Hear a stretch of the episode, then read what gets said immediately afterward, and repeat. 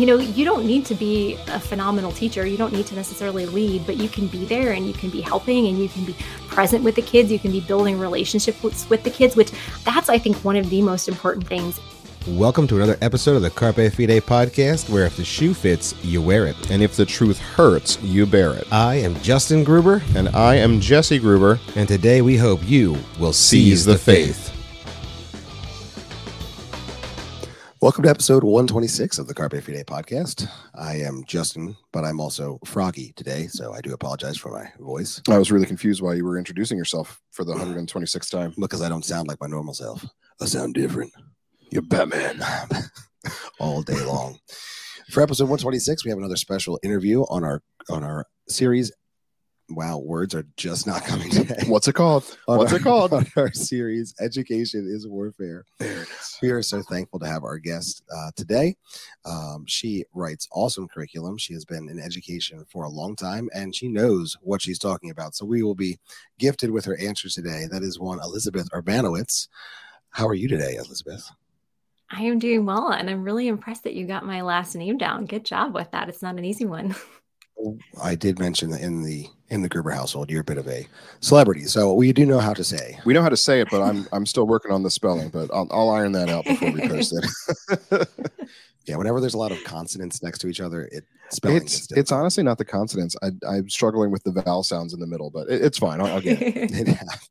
It now, while you are a celebrity inside of the while you are a celebrity inside of the Gruber house, for those that may not know, could you give us a little background of you know who you are and how you came to be you know a, a writer of curriculum for for churches and schools?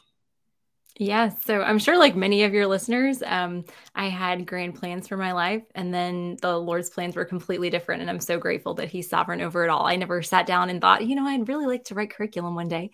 Um, I started off my professional career as an educator in in in a Christian school, taught third grade for 10 years and loved it loved getting to teach the entire truth loved getting to actually disciple children. But several years into my teaching experience, I noticed a problem that my students came from homes where their parents were intentional about discipleship. You know, that's why they had them in a Christian school.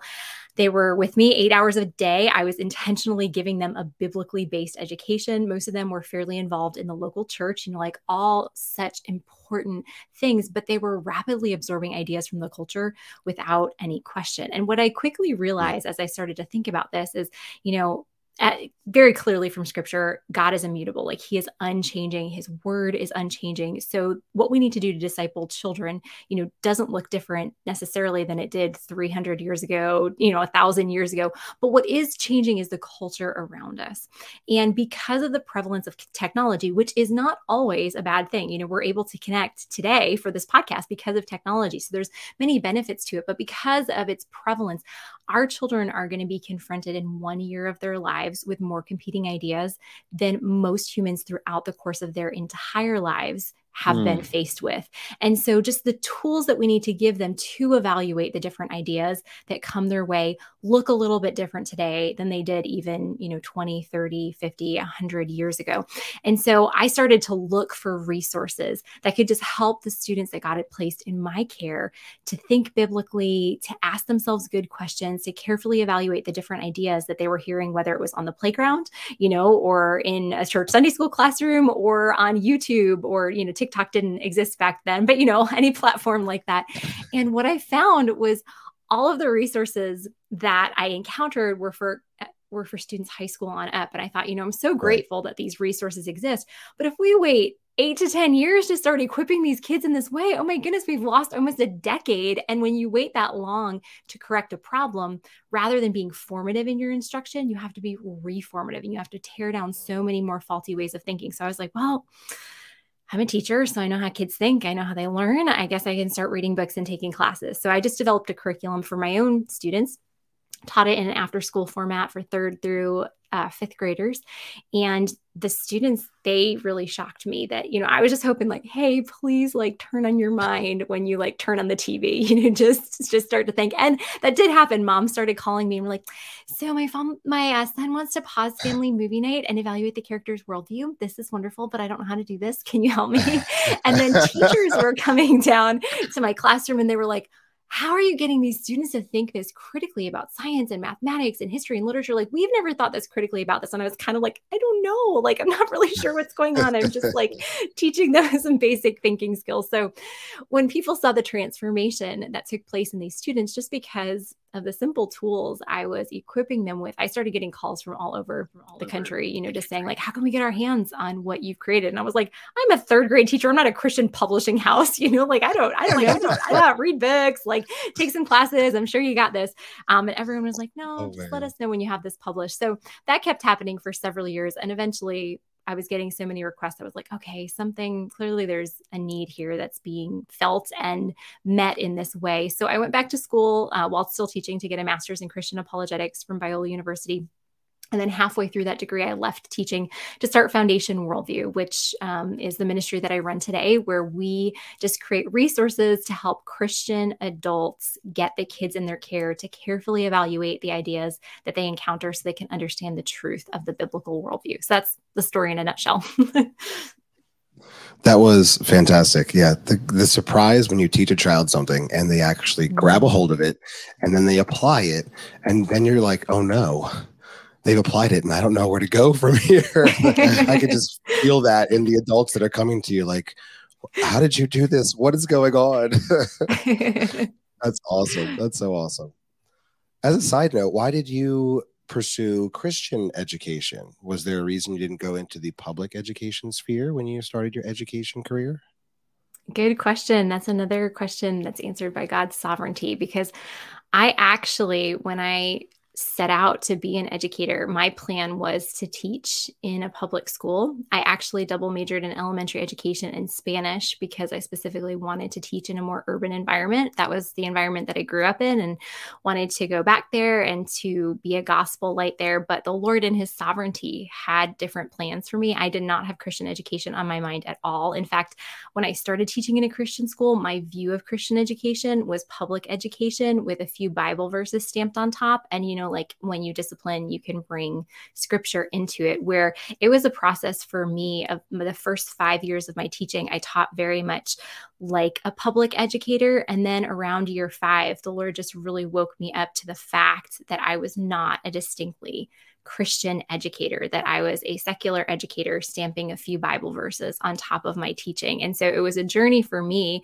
Um, this was before I started teaching my students um, to really think critically and biblically, a journey for me to really deconstruct what I thought about education and really look at what does scripture say about education and how do I need to change my view of my students, my view of myself, my view of the family, my view of education to really understand what distinctly Christian education is. So, again, it was the Lord's sovereignty there. Yeah, that's a big transformation. I feel like that's yeah. a whole other t- podcast topic. That is literally possibly a whole other topic of podcasting. Now my mind, my mind is going that direction now, and I need to, I need to reel it back in. All right. Yeah, seriously, you do need to reel it back in. All right, listen, I, I just said that. so, in making curriculum, you chose apologetics, a more apologetics based curriculum, and I guess you're saying that's because of their the children that you were seeing not reasoning through. Is that how it came about? Like you're just not seeing that they were they're basically more more autonomous automatons. Am I saying that? Is that, that, that idea there? I mean, that's how you say the word. Yeah. Well, so, yes, we do create curriculum that is more apologetics based. Um, a lot of times, the word apologetics can seem very intimidating. Um, basically, what I mean when I say apologetics is just helping others see that there are rational reasons for believing that what is presented in scripture is true, that we can genuinely love God with all of our minds. And that doesn't mean turning our minds off. Um, that, you know, when God asks us to put our faith in Him, He's not asking us for blind um, irrational trust. He's asking us to put our trust in Him who we cannot see because everything we can see points directly to Him. Um, one thing we try to make really clear at Foundation Worldview is that discipleship of the head, the life of the mind, is not the most important thing. It is equally as important as discipleship of the heart, the affections, and discipleship of the hand, the hands of the will. Um, so all of those are equally important because Scripture is clear that we are both body and soul, that we're to love God with our all. So discipleship involves this holistic process.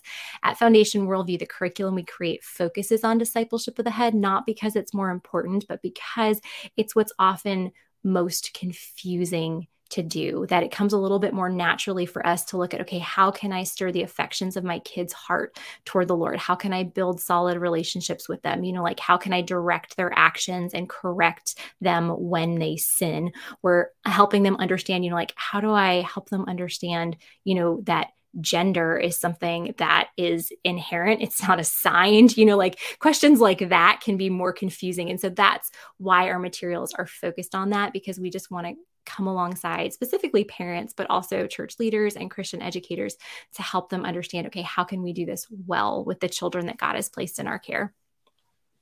Yeah, those are the questions that Satan and the world are trying to shake. So they're they would they're aiming at the foundations. So yeah. it does make sense to strengthen the foundations. I'm just waiting for the for the by what standard uh, presuppositional curriculum. I, I no, I'm just kidding. Without God, you have. But teacher, nothing. how do you know that? Is it from your own presuppositional beliefs about? Anyway, um, sorry.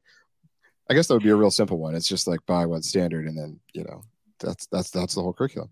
Um, so so do you uh do you find um uh hold on wait what question are we on Justin? You have no idea. Nope. Are we on the fourth one? I didn't count. I'm just moving my scroll, scrolling my screen. You're doing so naturally at this. yeah, I'm, the second half of the fourth one. The second half of the fourth one. Why don't you? Why don't you introduce oh, no the second problem, half of the question? oh my goodness! I got this the fifth question. Why, okay. this is why the Carpe Fide podcast is a free resource. Real. Raw. oh heavens. So you you did kind of just touch on it, and it really makes a lot of sense to move right towards it. What if what if this idea, this concept, and because the whole goal here is if education is indeed warfare and it is a battle for the soul, mm-hmm. essentially, mm-hmm. and the soul, the heart and mind of your child is at stake. Um, what if parents do feel overwhelmed by this idea, this this concept of the depth of the topic of of apologetics, or or thinking about foundational logic and helping children think that way?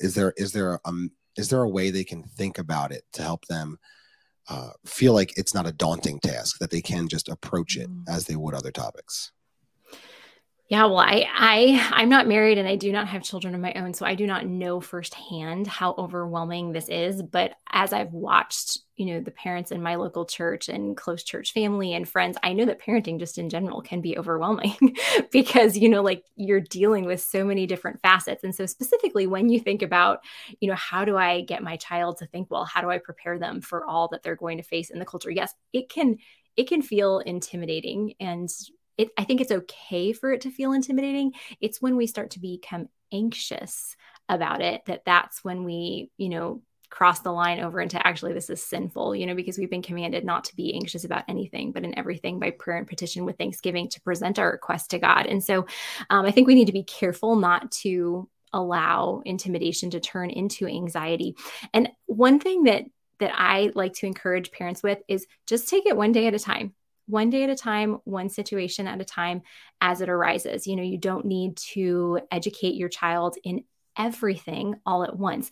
But one thing I think we can really think through is what are transferable skills that we can give our children so that they can implement this solid biblical thinking in any and every circumstance. Um, an example that I love to give is just teaching little ones, even kids, you know, four to six, just the difference between something that's true and something that is not true. You know, and the really simple definition for truth is truth is what is real. It's what is real. And even with little ones, we can give them sentences and say, okay, I'm going to give you some sentences and I'm going to tell you some things. Some of the things are going to be true. And if they're true, I want you to spread out your arms as wide as you can and say true then I'm going to tell you some silly sentences, some that are not true. And what you can do then is I want you to cross your arms like an X and say not true. You know, give them simple sentences.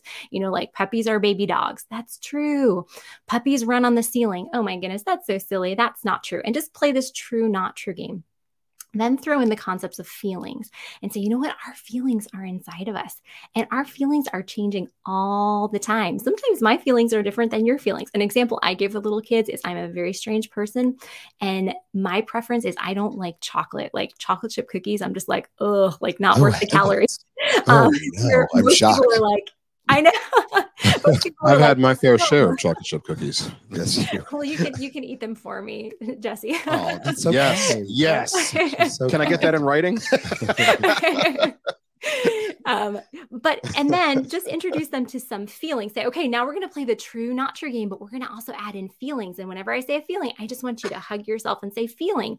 And then you know you can do the you know puppies are baby dogs, puppies run on the ceiling, and then puppies are fun. And then say, you know what? Some people feel like puppies are very fun, and other people, when the puppy is chewing on their sofa, do they do not feel like mm. puppies are very mm. fun. So that's a feeling. And if we can just create these categories in their mind, there's so many different cultural issues that this takes care of you know just like even just the cultural mantra you know like don't judge me or you do you and then we're like wait does that actually work no, it doesn't. That's not true because we have no, to make judgments no. all the time. Or when we think about the concept of transgenderism, this is something actually that someone wrote into our ministry recently telling us that that activity i just described of you know like the true not true feelings game with little ones that's an act- activity that we play in our biblical worldview curriculum. And this mom wrote in that her son um, got in the car after school one day and she asked him how his day was. And he was like, Well, it was kind of a really weird day. And he, he's in second grade. And she's like, Well, what made it weird, buddy? And he's like, Well, you know, Mrs. So and so was absent. He's like, And we had a substitute teacher, but the substitute was a man, but he was wearing a dress and he wanted us to call him Miss So and so. And, you know, like the mom is like freaking out internally. And so she stays calm and she's like, okay buddy well tell me what what were your thoughts about that and he was like mommy it was just so sad you know and they had they had never had a conversation about transgenderism before and she's like well what makes you say it's sad and he was like well the truth is that God made him a boy, and he can tell that by his body, but he was just going along with his feelings, which are oh, not oh, wow. the same as truths. And it was so sad. And so, just, you know, if we can give our kids these transferable skills it can feel less intimidating because it's like, okay, we don't necessarily have to talk with them about everything that's coming down the cultural pipeline because sometimes we don't even know what's right. coming next. You know, we don't know the depravity that our culture is going to continue to spiral into. But if we can give our kids these transferable skills that they can use in any and every situation, then it can be a lot less intimidating because it's like, oh, okay, oh, yeah. we're just going to work on this one skill or these two skills. And then we're going to prepare our kids, you know, hopefully for whatever is coming down the pipeline. And I really hope that the next day that that child just made an X with his arms and just walked around like this. but uh, that's that's absolutely insane. Um, it's wonderful to hear. Like uh, I remember I had after Kylie, Justin's oldest, went through the Foundations Worldview curriculum at our church. I remember. Do you remember? Do you remember she was? We had tracts out. Like we just have free resources out at church, oh, yeah. and she picked up one by Voddie Baucham and was reading. Um, and uh, I I forget I forget the passage or, or what he was saying, but she she comes up and she's just like. Uncle Jesse, this sounds a bit like Hinduism. Are, are you sure that we are you sure that we should be, you know, putting this resource out? And I'm and I'm like, yes and then but we got to like talk about the differences between mm. like what a hindu might believe eh, about about whatever it was something something being yeah. and everything or whatever mm. and and and how different that is from christianity and how all good ideas come from christianity and and, and stuff mm. stuff like that and it's it was like i was like kind of taken aback by the conversation uh you know kylie's very smart but like just her processing and reasoning through that at that age too but to mm. hear that it can be done even younger is just like absolutely astounding and mind blowing to me. It's really awesome. I love that. There was story. a lot of there was a lot of subjective, objective uh, mm. conversation in my house mm. with mm. different mm. statements. So you know whether or not it involved parenting or what we were watching. um and i it, it it really was the, the the curriculum was phenomenal because i'm a big i'm, I'm a big meta you know meta narrative paint with broad strokes hmm. kind of guy. And so when we're watching a movie, what are the big ideas? What is this movie trying to tell us? What are these hmm. characters doing? So your curriculum was fantastic for that, and uh, it was right in right on point with where where we were already trying to head with our kids. It did give us mm-hmm. some great tools. Suddenly, they felt empowered to identify truth and lies. Mm-hmm.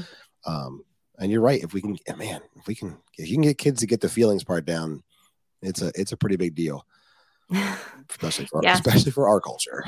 Yes. Yeah. I won't I won't go into the story that I have about feelings from it's it'll it'll turn it'll turn crazy all sorts of ways. Anyway, um, so question question number five. I, I, I, say I had no idea what he's talking about, and it was going to get weird. So no, you don't. I mean, it wasn't going to get weird. It's like a whole different. Top. It's it's just it's too disjointed. I will just do a hard segue into question number five. abort, abort, hard segue. Hard segue so um so one question is like do you find like as, as you're thinking through and planning these curriculums out um do you find that there are particular topics or, or apologetic discussions that resonate really well with kids that they pick up kind of easily? And then like are there some that are mm-hmm. maybe harder for them to grasp that require more uh, more focus on? Like what, what are those types of categories uh, if you found them yeah, a lot of times it depends on the child um, because mm. all children are different. One thing we have found is that what you were just talking about with objective versus subjective, like an objective statement that's outside of the control of our inner emotional world, which, you know, for little ones we just describe as either true or not true, versus a subjective one, you know, that's controlled by our inner emotional world that, you know, for little ones we just describe as feelings. The younger we can teach that, the more easily they grasp it. Like we found we have mm. curriculums that are for kids four on up, for kids eight on up, and for kids 10 on up.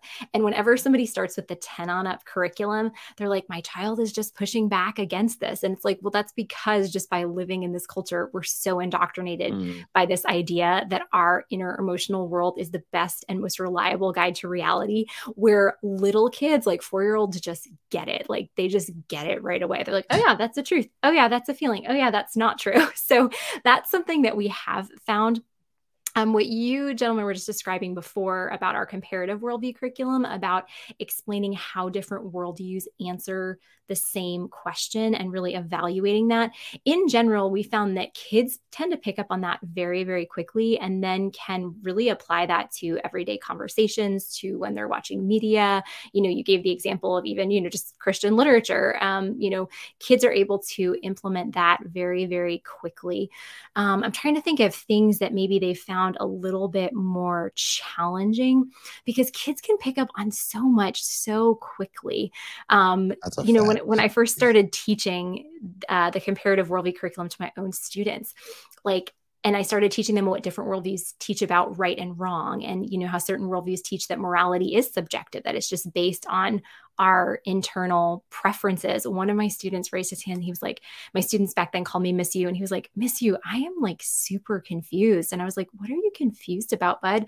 And he said, "Okay, so if my heart is always guiding me in what's right and what's wrong, what happens if my heart tells me that I need a Nintendo Switch and my dad's heart tells him that I don't need one? Like, what's going to happen? I was like, that is such a good question, bud. Like, so you're saying our heart aren't always going to guide us in the same direction. He was like, no, like hardly ever. And I was like, hmm, well, let's think about that. What would happen in that situation? You know, if your dad's heart conflicted with your heart, he's like, well, my dad would win. And I was like, well, why is that? He said, well, he's bigger and stronger and he has the money. And I was like, Oh, so you're saying that if we just all live as if we're supposed to follow our hearts, the person who's the biggest and the strongest and has the most money, their heart is the one that's going to get, you know, everybody's going to have to follow. And he was like, Yeah, that stinks. um, and kids, kids can just pick up on these things so very quickly. And the younger we start, the more easy, the more they're it's easier. You know, there's just less, you know, faulty foundation that we have to tear down and build correctly. So that's that's mostly what we found. I'm trying to think if there's um if there's anything in particular. I don't think there's anything in particular that we've had a lot of people write in about that has been particularly challenging for their kids. Another thing that kids really easily pick up on that I love, we have last summer we released a studying the Bible curriculum, which is just it's basically hermeneutics, but nobody would buy it if we called it foundation hermeneutics curriculum. Um, so we call it studying the Bible. But kids, when they're taught to actually look at the entire story and read verses in context, it's just amazing how quickly they'll like, you know, hear somebody say something and then look at the verse in context and be like, actually that's like not what it's talking about at all. And so it's just so exciting to see how when kids are really equipped to think, well, one, they get excited about it, and two, they they can do it really, really well. Yeah. I I hope that I hope that that with that student you then transitioned into talking about how the bureaucratic elite control most of society through their power, influence, and money. But uh, but that's that's that also probably could have been a bit too. It's uh, just weird how they how he picked up on that. It's it's amazing because it's the truth though. If like not not your mm-hmm. statement, Jesse, the child statement. Well, and how different uh, you know biblical households are from these right. uh, conglomerates that, that control everything. Um, so speaking about topics that might be a little bit over our kids' heads, the next question, did you like that segue? That was pretty good. Now that was a good segue. much better than I have an emotional story that I'm not going to tell. Also, here is another question.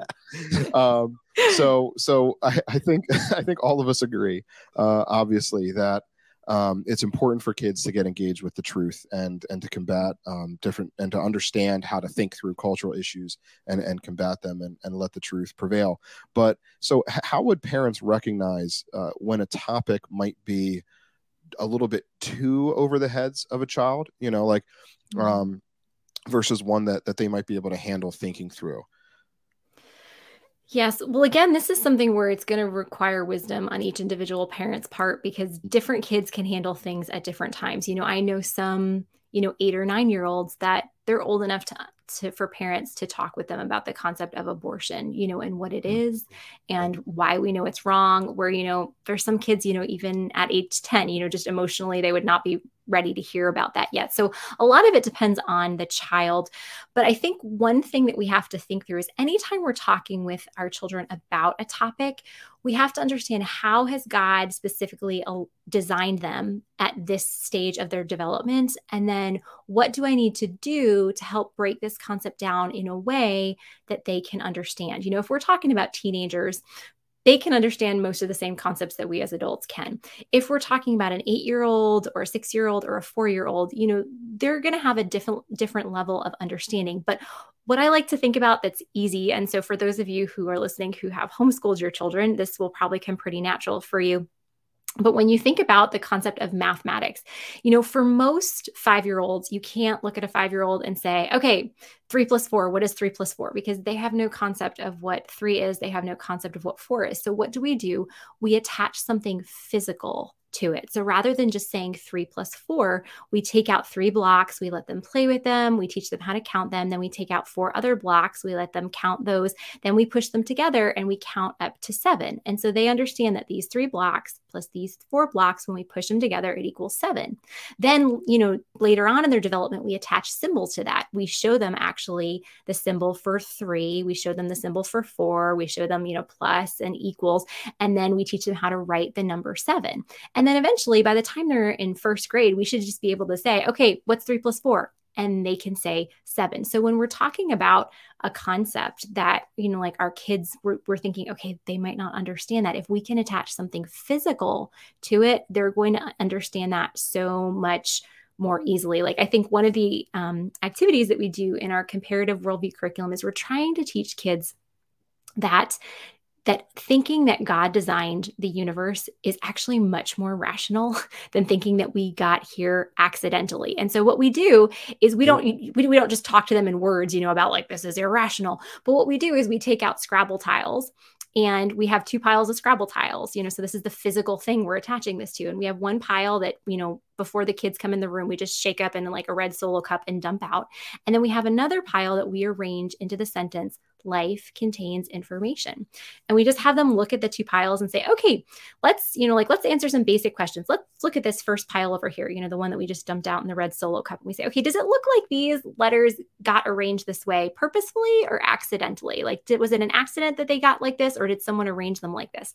We talked about, well, it looks like it's an accident. You know, they're just they're in a pile, you know, there's no order to them. And then we talk about, well, could someone have arranged them this way purposely? Could someone have taken their fingers, you know, and arranged each letter tile like this? Yeah, it's possible. Like it doesn't look like it, but yes, that's possible. Well, then we look at the next group of of letter tiles. and We say, okay, let's read this. It says, life contains information. What do you notice about these letter tiles?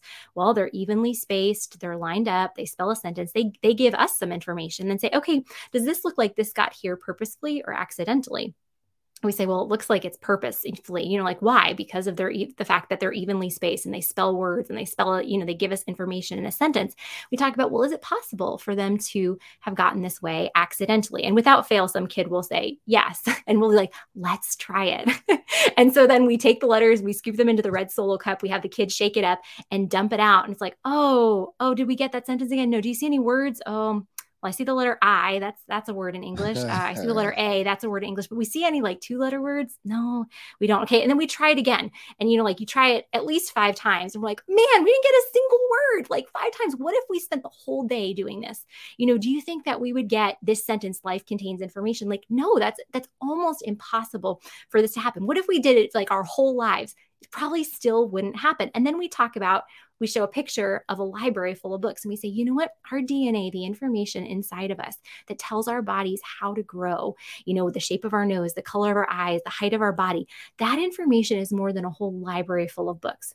If we can't get one sentence of information accidentally, what do you think the odds are that an entire library full of books is going to get that way? Accidentally. And so that then they're seeing for themselves, you know, we didn't just have to lecture them, but they see physically that information is really hard to come about. It's actually impossible to come about accidentally. So for us to say that we, these complex beings, just got here accidentally that that's the most probable explanation of how we got here like that is insane so just encourage parents you know anytime our kids are having trouble understanding something think okay what could we physically attach to this to help them understand. Or when we're talking, I'm working on a new curriculum right now on God's good design for gender and sexuality. And an example that we're going to give in that curriculum, you know, rather than just talking about design and how God designed us and our design is good, like, yes, we're going to talk about all those things. But first, I give them the example I, I hold up a glass and I say, okay, what was this glass designed for? It was designed to hold a refreshing beverage. And when we fill it up with liquid and then we sip it, oh my goodness, it refreshes us and we can be so grateful for it. And the glass glass fulfills its purpose. And then I say, well, what if I took this glass? What if I dumped out all the water and I turned it upside down and I put it on my kitchen floor and I used it as a step stool? Hmm, is it possible that I could use this glass as a step stool? Well, it is possible. I, I could turn it over like that and I could potentially use it that way. But what's going to happen?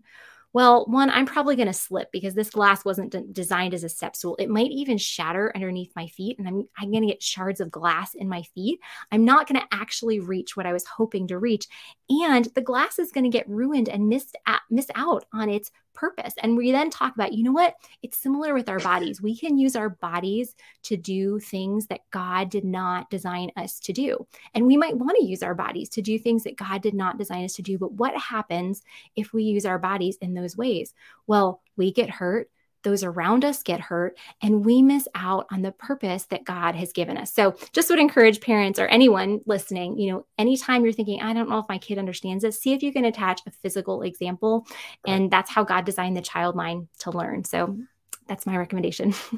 yeah, I often uh, remember when I was trying to be um, a, six foot eight power forward in the NBA, and um, my body was just not designed to fulfill that purpose, and, uh, and so I ended up looking more stupid than anything else. But um, uh, honestly, it still happens most days. Actually, yeah, that's, that's a fact. I love using the physical world. It's so it's so good, and also that I just felt so sad thinking about someone trying to stand on a glass and then the glass is obviously going to break. That's going to turn out horribly. Don't stand on a glass. I mean, oh, also like I really now want a refreshing beverage. I, I feel like I feel like the way that you communicate about things really just makes me want whatever you're talking about. Perhaps it just means I'm a child, but it's a wonderful way of communicating with uh, with kids. Yeah, I remember how awesome the Scrabble tile uh, it did it sticks with the what was great about the curriculum is, is, a lot of these ideas to stuck with the kids because of that. So you're you're absolutely right. Mm-hmm. trying to mm-hmm. connect that to tangible uh, a tangible thing around them is is so important. So that was it was good because it was effective. It's like it's like you learned something and then and then converted it into something. So that was that was that was really good by you. Mm. well done.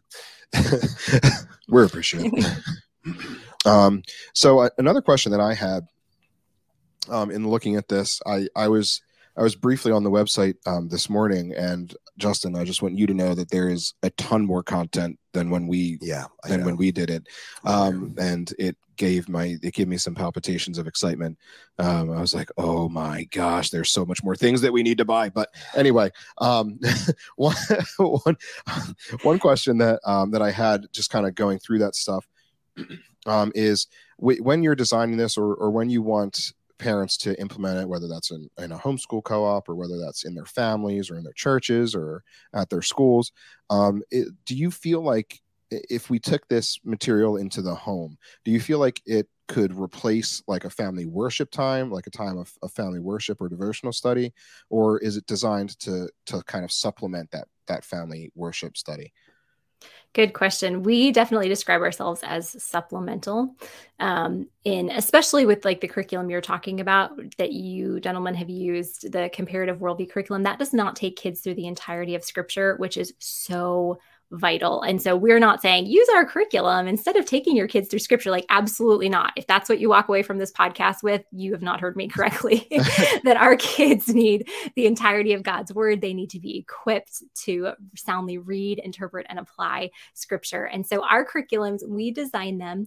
Um, they're anywhere from 25 to 30 lessons long. And the reason that we um, create them that length is so that they can be implemented once a week. And, you know, a typical, well, a year, any year is 52 weeks long. And then a typical school year, I know sometimes homeschooling families do it differently in school year round, but a typical school year is 40 weeks long. And so we always want to give you some breathing room just because we know things happen. And, you know, some weeks you might be like, oh my goodness, we didn't do our lesson this week, you know, and we don't want anybody to feel that way and be like, well, we're just going to fall off the bandwagon, you know, and not do this anymore. Um, so it is designed to be supplemental. We do not in any way recommend that you replace family time in scripture with this lesson but that you supplement it um, just once a week. And the other reason we suggest once a week is because, again, just with how God designed the human mind to learn, it takes on average seven exposures to the same content before that content really begins to transform the way that we think. Um, you know, I don't know if that was God's original design for us or if that's just part of us as fallen humans that that's, uh, you know, how long it takes us to really get something. But we want to leave enough breathing room between the lessons for these to be natural family discussions, you know. So as you're having your family worship time, you know, and different topics get brought up in scripture, you can make the connections of, oh my goodness, that's speaking to how God you know designed humans or like that's speaking to god's character and nature or that's speaking to the concept of truth so that you have time to actually look at how these things are implemented in real life so that's our recommendation for how to best use these materials I'm really glad that you mentioned that because I know Justin's been having his kids skip church and and just watch Liz's videos, and I, I told him that that was wrong, and I just had to get confirmation on that. Well, I stand condemned. And also, you're a liar. That's never happened. supplemental because as I was and, and I'm glad that you feel that way because as I was looking at it and as we've used it as supplemental, you know, for for our kids, you know, it, it I think it really fits there. And while you're supplemental, we're just mental, so we need all the all the supple we can get. Oh, that was For the most weird thing to why? Why? to- Supple, supplemental, Oh, I got I understood the connection and how we're we're meant. to- unnecessary. Completely unnecessary. uh, I'd like to say that we're different when we record at nighttime, but we're really not. I don't know if we're better or worse. All right, Justin, why don't you segue us into our next question? How? How do I sup- how do I segue from whatever supple weird supple. thing? just- All right, the supple thing was weird. It, it didn't it didn't turn out right, but the supplemental, you know. I'm ashamed. Do you want me to ask the next question? Yeah, I would love for you to ask. Okay. Okay. Honestly, I don't know how you're going to ask the next question. I'm kind of in, intrigued to see how you're going to. Um, yes, this this was this was my question, and uh, what what I don't I don't mean for this to come out any sort of way. The word supple is not in it. No, no, so no. okay. oh my gosh, this is when everybody turns off the podcast. so no, listen to the end, please. All right, so um, you know we're in 2023, obviously, and um, Great job. things are a bit of a mess in the education sphere. Um, you know, we've got we've got uh, public schools in the news. We've got these different curriculums. We actually launched but I doubt you did. Uh, we actually launched our podcast talking about um, New Jersey's 2020 guidelines for their sexual education curriculum mm-hmm. for um, for the public schools, and so we we have a really a really big heart for what's going on there. Um, so, like looking at the the current state of the various education systems that are in place in 2023. So we've got we've got the public school, we've got Christian schools, private Christian schools, we've got home schools and co-ops. So do you like what methods, if any, do you think are are better geared towards the raising of children um, as we see, you know, in scripture, or like, do you think that there's one that that kind of stands out, or because really our goal is discipleship with our kids? Um, do you right. think that there's one that fosters that better than another, and perhaps why? Yes. So this is something again. Topic, that was like the longest question I've ever heard asked. That's because you don't hear yourself answer ask your own questions. well, it's a good one, and I think it's an important one for us to think through today. Um, again, I want to put the caveat at the beginning in that I don't know individuals, listeners, family situations. Um, and so I can't speak and say this is like one blanket method that everybody should use.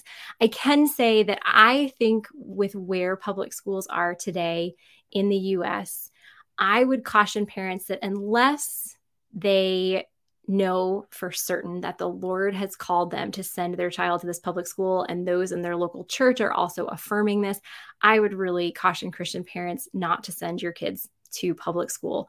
Um, because I guess my question is just why? You know, if we know that what is going to be taught in public school you know even if there's not all the gender confusion being directly taught just thinking about science and mathematics and history being taught from a secular perspective and we know that we're going to have to combat this you know do we actually have that time at home do we actually have sufficient mm. time to undo what our children are learning for 8 hours a day now i know there could be outlier situations you know very unique situations where parents are specifically called and their church is affirming of that. But I think those are few and far between. Um, so I would really encourage parents to consider either private Christian education, homeschooling, a homeschooling co-op, or a university model Christian school where the kids go to, you know, they're in the classroom for two days a week and then they're homeschooled with this school's curriculum the other three days per week. And I'm sure that there's some people listening thinking, like, Elizabeth, you don't understand our family situation. You don't know where we live and how expensive it is to live here, or I'm a single parent and you don't know, you know, like this is just not like I have to work. I can't homeschool my kids. You know, I don't have money for private Christian education. And so, again, I don't know every situation, but I would just encourage you to be very prayerful about this because God owns the entire universe. like, He owns everything. And it, like, how would He not be able to provide the financial resources that you need, you know, whether it's to homeschool your kids or to send them to a private Christian school? Just encourage anybody listening who feels like they're trapped in the public education system to reach out to the elders at your local church, tell them about the situation that you're in, see if there is any possible financial assistance, and start praying that the Lord will provide. You know, I think about, you know, and, and my story is not everybody's story, but I even just think about Foundation Worldview. And when I started Foundation Worldview, I knew that the Lord was calling me to start this before I left my teaching position. Um, I had for two months, I had my pastor and my parents and two mentors and two friends just pray alongside me. You know, like, is the Lord actually calling me out of teaching? And after two months of praying, everyone was like, Yes, Elizabeth, the Lord is clearly calling you to leave. And I was like, That's great. Like, what is he calling me to next you know and that wasn't quite so clear but um i left I, I, you know, I t- turned in my re- letter of resignation and I was like, oh my goodness, what am I going to do? And everybody's like, oh, Elizabeth, this is so perfect. You're young and you're single. This is the time to do this. I was like, okay, young means I don't have that much in savings. Single means nobody else is bringing in income. Like, I don't think you're thinking through this clearly. um, but I turned in my letter of resignation and our head of school was like, what are you going to do? And I was like, I don't know. I just know that this is what the Lord is calling me to do. And two days later, a mom from the school saw me in the teacher's workroom and she was like elizabeth you look kind of weird. Are you okay? And i was like well i just turned handed in my letter of resignation. She was like what? What are you going to do? And i told her the story. And she was like elizabeth how much does your rent cost each month? And i told her she pulls out her checkbook. She wrote me a check for a year's worth of rent. And I was like, oh my gosh, like, don't you want to like pray about this? Go home, talk with your husband about it. She's like, nope, the Lord told you what to do. And now he told me what to do.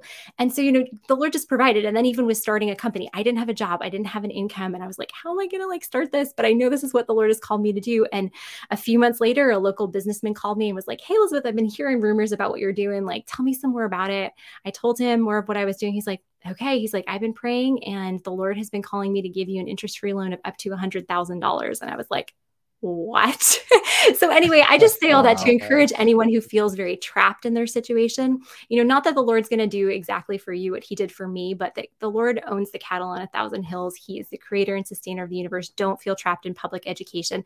And then when it comes to, you know, homeschooling or university model or co-op or Christian schools, I think all of those can be great options um, as so long as the Christian school is genuinely teaching from a biblical worldview and is seeking to support you as the parents, as the primary disciple makers of your children. If the Christian school either is teaching more from a secular perspective or if they have the view, you know, you just drop your kids off and we're going to do it all, that's not biblical. You know, it's scripture is very clear that parents are called to be the primary disciple makers of their children. I think homeschooling can be a really great option. Um, I know it's a really hard option because we are all sinners and our children are sinners. And when you put sinners who are in a family together for long periods of time, their sin comes out, which is also really great in the discipleship process, but not easy.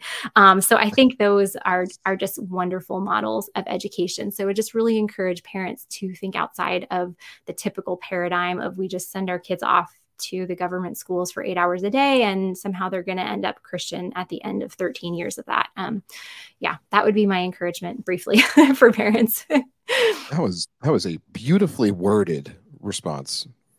Yes, well, we... to a very poorly worded question.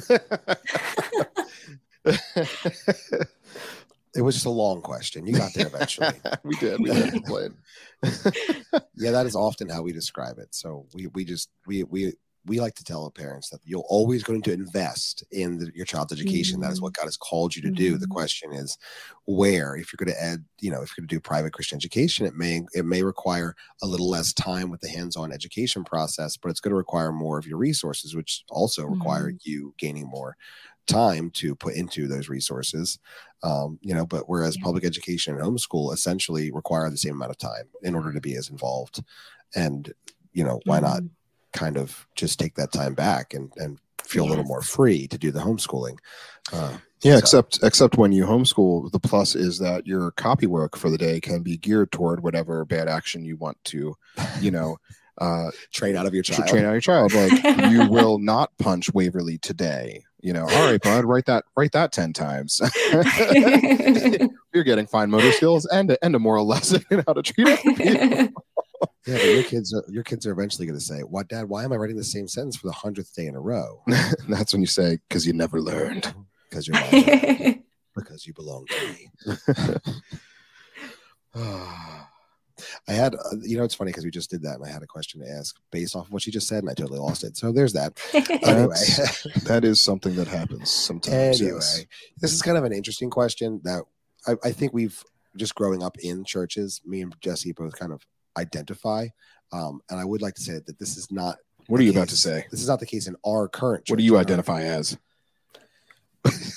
we identify the topic of the question because oh, of our okay. experience in churches. Gotcha. However, in our current church, this is not the case, and we're very grateful for oh for it. But oh, you caught on? I got it. I got it. Now. There you go. Sometimes the education space inside of a church, um, even just inside of you know the education space in general is dominated predominantly by by women is hmm. have you found that this material has been able to help men connect or or do you see it as a need for men to engage in the education process whether it be in church particularly even at home obviously um, hmm. but maybe i don't know if i've asked this now awkwardly but that was what i was trying well so when we think about men engaging in the education process with children. As you said, obviously, fathers are called to lead their families and they are called, you know, to raise their their up their children in the fear and admonition of the Lord. And so that's very clear biblical command. Um, as you mentioned, a lot of times in church settings, it tends to be more women who are running the nursery or running the kids programming. And the question I'm always asking on the Foundation Worldview podcast or anytime, you know, people just ask me question is what is the goal? What is the goal? And so I would say that sometimes our goal in kids ministry at church is wrong and that we think like, oh, this is where they're going to get the Christian education, you know, like this is where it's going to be transformative, where it's like, well, no, this is like one hour a week, you know. And so I usually do encourage um, people to have their children in a corporate worship service because it's so important that our children understand what corporate worship is and what God has called us to in the body of Christ. But then at a time where children are gathered all together, what is the goal? Well, we want them, we want to supplement what should already be happening at the home you know? So we want to you know continue that work that is already being done in the home. And so i think it's a great opportunity for men to get involved because we want you know that that's part of what we're commanded to in the body of Christ you know that older women are to teach the younger women that you know older men are to instruct younger men and so if 50% of our kids ministry is male we want them to have some right. men in the kids ministry you know who they can look up to now if somebody's listening and they're like I just don't feel equipped to do this you know, you don't need to be a phenomenal teacher. You don't need to necessarily lead, but you can be there and you can be helping and you can be present with the kids. You can be building relationships with, with the kids, which that's, I think, one of the most important things in kids ministry because it's not replacing what's going on in the home it's just supplementing it. It's so that our kids can you know understand what it looks like to be a mature man or woman of god to understand what it looks like to live as the family of god. So yes i encourage men to be part of kids ministry. You know even if you don't feel like this is what you necessarily love I'll be honest with you, like I work in the nursery at my church. I don't love doing that. While God has like called me to be a teacher, like it's like I'd kind of much prefer to be on setup because it's just easier, you know, different right. things like that. But we don't need to feel wildly excited about whatever we're doing to serve in our local church to know that God is using it and that it's really important. And then as far as the specifically the materials that that I develop uh, at Foundation Worldview, I we have found that sometimes because we tend to be more um, academic and theologically driven that those are the type of materials that do draw men more often. Like it was really funny when i would first started speaking at homeschooling conferences a lot. You know homeschooling conventions are like probably like 75% moms you know and like 25% dads are there. But i noticed that the sessions that i led had were about 50-50 evenly split between men and women. And i was like oh these are topics that men are more drawn to. So i don't know. I can't tell you from a statistics perspective if there are more more men leading with our materials in churches, but I do know that the topics tend to be ones that do draw more men than just what you typically might find in children's ministry. Yeah, I would definitely say that what's what was awesome is a lot of the teachers kept coming up, you know, to me and saying, you know what's amazing about this curriculum is how much I'm learning. I'm mm. learning so mm. much through this curriculum. And and by God's grace, I I our older class teachers are actually, I think, all male. Oh, yeah, we awesome. so we rotate our teachers through on a week by week basis so that no mm-hmm. one's pulled out from corporate worship um, in a consistent way. Um, so so that's how we kind of we operate that way. And I think all yeah, all four of those weeks are, are rotated are taught by men. So yeah. Mm. Um, awesome. that was a great answer. You did a, you did a fantastic job for a kind of an on the spot weird question. The last question. Uh, do you want me to ask the last question? This is not the last question because I actually had an addendum. Oh, you have another question? the addendum question. Oh, well then I'll I'll do this, and then you start thinking of your segue to the addendum. It's, it's not even a problem. I'm going to say the word supple and then ask the question. Mental. anyway, um, so so what are what, what are some of your favorite resources or books to help parents engage um, apart from obviously the Foundation's Worldview curriculum. Um, so to supplement the Foundation's Worldview, yes, to supplement the supplemental. what uh, what are some of your favorite books or resources to help parents engage with their kids on this on this worldview level? Uh, level? Yes, well, we actually have a book club at Foundation Worldview that we come up with once a month, and we recommend there's a title for adults, a title for kids 8 to 12, and a title for kids 4 to 7. And so we have tons of recommendations of books that we think are really helpful there. Just ones that come to my mind right away, um, and we chatted a little bit about this before we started recording, is the Mama Bear Apologetics books. Mm really love those books. I think they have so much great information. They're so helpful. They're also written in a way that's just, I think, really friendly to the average reader. Um, I think in their first book, the first chapter is called like "My kid has a Cheerio shoved up his nose. Why am I reading this?" Um, you know, so it's just very friendly for parents. So really love those books. Natasha Crain is another author um, who talks about you know helping our kids understand the truth of the biblical worldview so really find her books very helpful.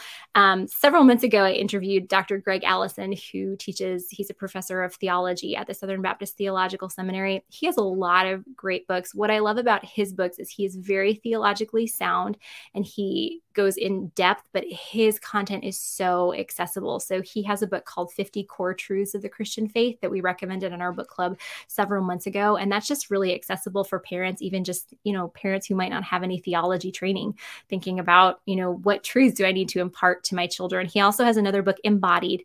This is Gregg Allison. This is not to be confused with Preston Sprinkle's book, Embodied. I do not endorse that one, but Embodied by Gregg Allison talks about what it means, um, you know, to live as a whole person in a fra- in a world that's been fractured by sin. That's another really great book. And then one of my favorites, this one is slightly more academic. So if you're not used to academic reading, this one might take a slight bit more time, but it's not too too long.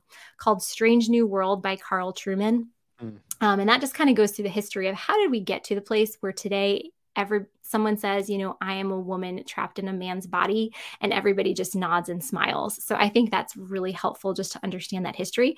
If someone is listening and is particularly academically minded, the um, Strange New World actually has an academic companion, which is called The Rise and Triumph of the Modern Self. And so if you're more academically leaning, that's a great book. So those are just a few books at, off the top of my mind that I think are really helpful for parents.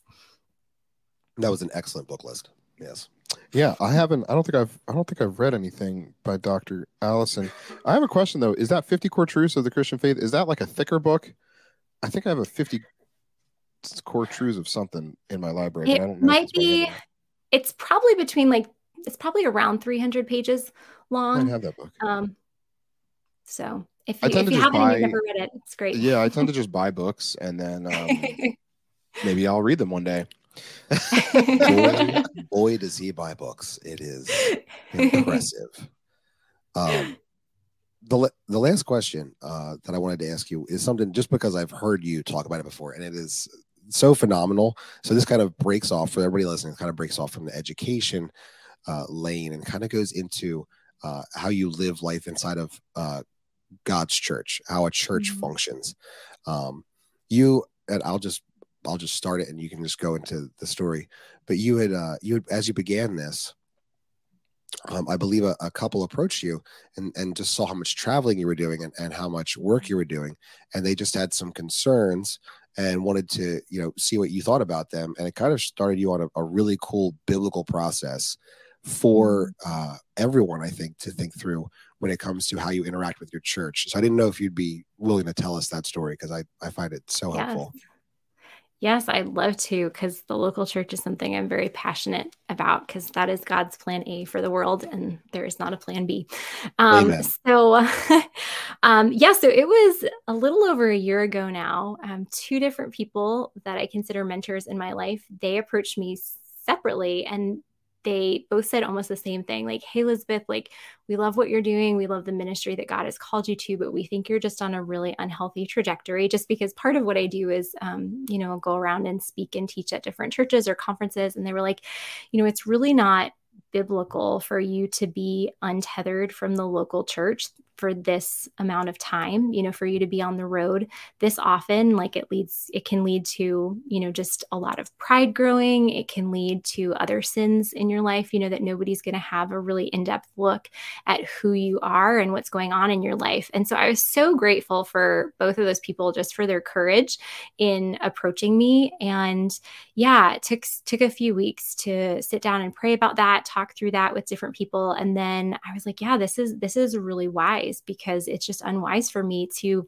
especially we live in kind of like, and again, like I am not super well known, like by any stretch of the imagination, but we live in a celebrity culture where people are just like, oh my gosh, you know, like I love this person, I follow this person, you know, um, which like can you like see like that happening with the apostle paul? Like no like he was like beaten where he went you know it wasn't like it like wasn't like this celebrity culture thing. So anyway after that, I met with the elders um, and their wives, just individually met with each of the elders and their wives, and just asked them, like, what do you think it looks like for me to be faithful to this ministry that God has entrusted me with that serves the body of Christ at large, you know, in the US and throughout the world, while also being faithful to God's calling for me to be rooted here as a member of the local church. And um, yeah, they were so, the elders and their wives were so gracious. And we just kind of came up with a plan that I would, you know, I would not travel on Sundays. So I would not be gone on Sundays, that when I am on the road, that I take a different um, woman from my church with me each time, which has been like a huge blessing. Like at first oh, I was wow, like, who's going to come with me? Like,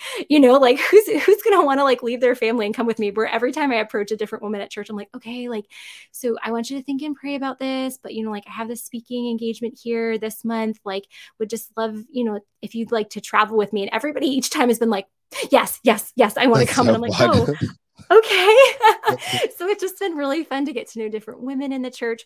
So I know for listeners, probably like not, you know, like they're different listen different people's lives look different you know so you might not be on the road a whole ton but i just think it's so important for us to recognize how god has structured the local church to function and um, yeah, that we are called to submit ourselves under the godly authority of the elders in our church. And it's for our good, it's for our protection, it's for our growth.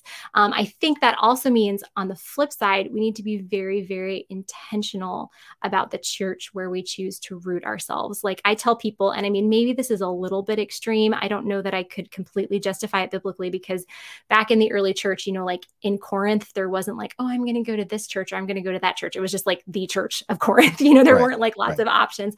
But I just really and it was wild. yes, yes, yes. I gave the example of the church in Corinth. It was wild there. Um, but I, I really encourage people to choose a church with a similar seriousness to which you have chosen your spouse. You know, that that you're making this commitment that, you know, like unless there's biblical unfaithfulness you know unless the elders at the church you know choose to go off into heresy you know and and are not open to correction that i'm going to be at this church for as long as the lord has my family here. It's not for as long as i feel excited about this church or as long as this church you know it feels like it meets my needs but like this is where the lord has called us and this is where we're going to choose to be faithful. Um and for me personally, being off the road has meant that I can be intentional about practicing biblical hospitality, that I can be intentional about, you know, looking for the for the needs of those at church and seeking to meet those needs. And that has just been that's just been such a huge blessing for me. And even um I was kind of laughing earlier this week cuz last week I was actually not far from where you guys were. I was in uh, Lancaster Pennsylvania with my parents.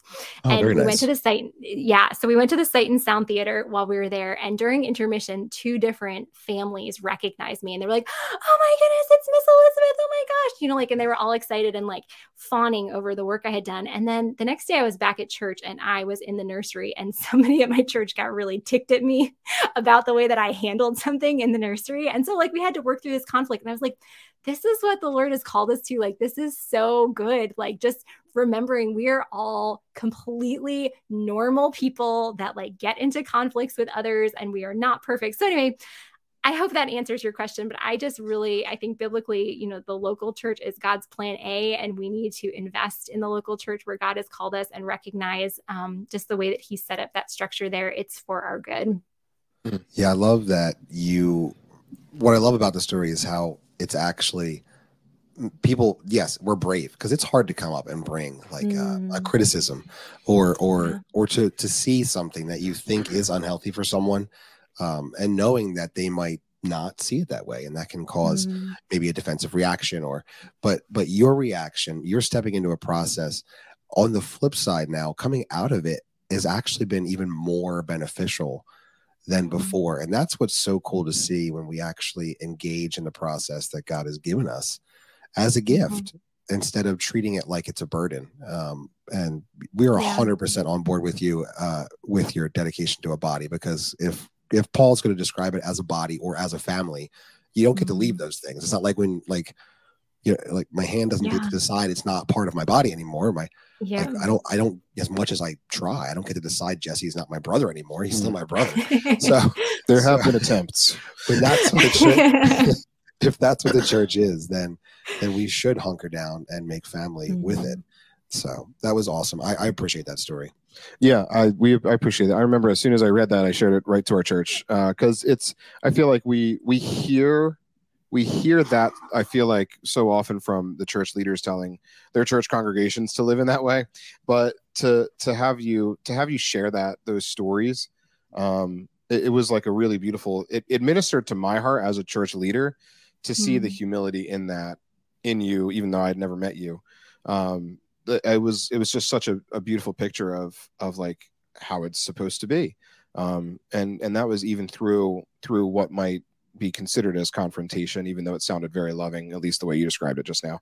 I don't know if it felt loving but um you know through loving confrontation uh, and and through through prayer and the lord's help and through humble submission like you you meted out that sanctification in your life through through the ordinary means of God's church. And that was just like it was so beautiful to me. I'm like and so clearly evident. Um it was it was really good. I'm glad you asked that question, Justin. That was great great work, bud. Praise the Lord. Liz, we are so thankful for your time today. It has been absolutely wonderful. Uh, I'm thankful for the blessing of your ministry. I am so thankful uh, that that you've got so much more content that we now need to consume. Can you let everybody know how they can connect to you and to Foundation Worldview? Uh, I want to make sure you, you you get that out there because we tend to forget that when people talk to us, like because we keep thinking, who cares? Nobody wants to talk to us, but like people should want to talk to you. So where can they connect? oh, with I you think guys? that I think that all the time about myself. I'm like, why would like when people ask me about my story? Sometimes I'm like, why would anybody care? Um, but anyway, uh, the way that you can find um, out about Foundation Worldview, if you just remember the name Foundation Worldview, go to foundationworldview.com. Um, easiest way to find us, or just Google us. We should pop up really high on when you search for Foundation Worldview. That's how you know you have a good social media guy. Make sure that that SEO is optimized. and you guys have Yes. a podcast, right? We do. Yes, we have a podcast. It's it's pretty short. We know it's, it's for parents, Yep. mainly for parents, and so we try to keep it under 20 minutes. It's usually between 15 and 20 minutes. Comes out twice a week where people just write in questions and we answer them. It turns out to be very helpful information, just to be clear. Short Um, doesn't mean short on qual- quality of the quantity. The, the quantity may be not there, but the quality is there. I'm very upset that you knew that she had a podcast and you didn't let me know about this. I'm just finding out about this for the first time in my entire life. Well, I'm terribly sorry, my friend. There you go. Uh, and then if you can figure out how to spell Urbanowicz, you can try to find her on social medias. There's That's a- the game. I think there's an O in it, right? I keep spelling it with just A's, but there's an O. There is an O, but Urbanowicz. it's okay. If you, try, if you speak into Google, it may get her name right, and you may be able to follow her on social media. Oh my word. unless you want to actually tell people where they can follow you. So, well, I I don't actually have any public figure social media. I'm not trying to have people follow me. I mean, if people want to, they're they're welcome to follow my um, personal. Uh, I only have a Facebook page. That's all I have. And the reason, Jesse, I think you and I are friends on Facebook, but the reason you didn't know about the podcast is because I just don't ever post any uh, that's quite Foundation possible. stuff on my personal page. Ironically, It's Um, also because my brother has neglected to tell me about it. So I, All, I place the blame squarely on him. all of the Grubers, all of the Grubers are a part of your Facebook page. We, we all see the conversations. We know what's going on. Apparently, great. some of us more than happy to know I'm others. stocked in southern New Jersey. Yes, yes, it's great to know. There you go. Well, this has been an awesome time. Thank you again so much for your time uh, my pleasure. Yeah, I, I always say night, but this is morning. Oh This- yeah, it's this daytime. morning. It's daytime. It's like lunchtime right now. I we hope, uh, listener, that you've been encouraged and will grow by this. And as always, we hope that you will indeed Seize the faith.